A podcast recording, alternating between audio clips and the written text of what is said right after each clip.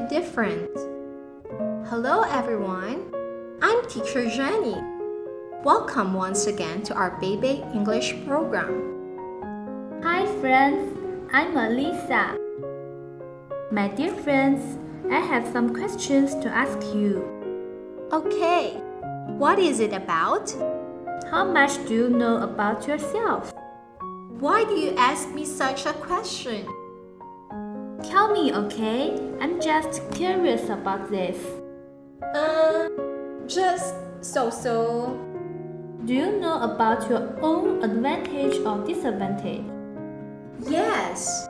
My strength is I'm hard worker. My weakness is that I'm stressed when I miss a deadline because someone else dropped the ball. You know it pretty well. Of course, everyone has different plays than others, or even less than other people. So, dear friend, this is me. I am unique in the world. Am I right? You are right. Today, we will share a story called It's Okay to Be Different. This is a little story full of philosophy. And the fact of it, it is only lists a few small examples of life. In fact, it tells profound truth of a language that children can understand. Let's share this story.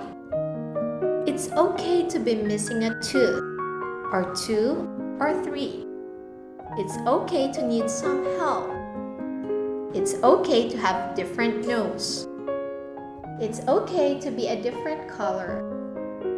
It's okay to have no hair. It's okay to have big ears.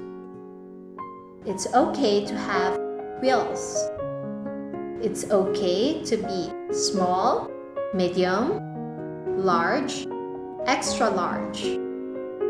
It's okay to wear glasses. It's okay to talk about your feelings. It's okay to eat macaroni and cheese in the bathtub.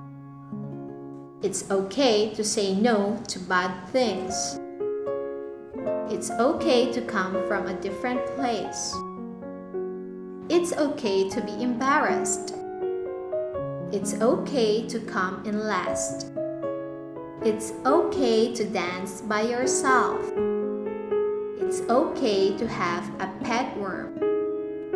It's okay to be proud of yourself. It's okay to have different moms. It's okay to have different dads. It's okay to be adapted. It's okay to have an invisible friend. It's okay to do something nice for someone. It's okay to lose your mittens. It's okay to get mad. It's okay to do something nice for yourself. It's okay to help a squirrel collect nuts. It's okay to have different kind of friends. It's okay to make a wish. It's okay to be different.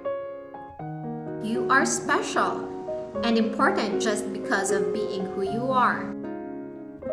Thank you for listening. See you next time.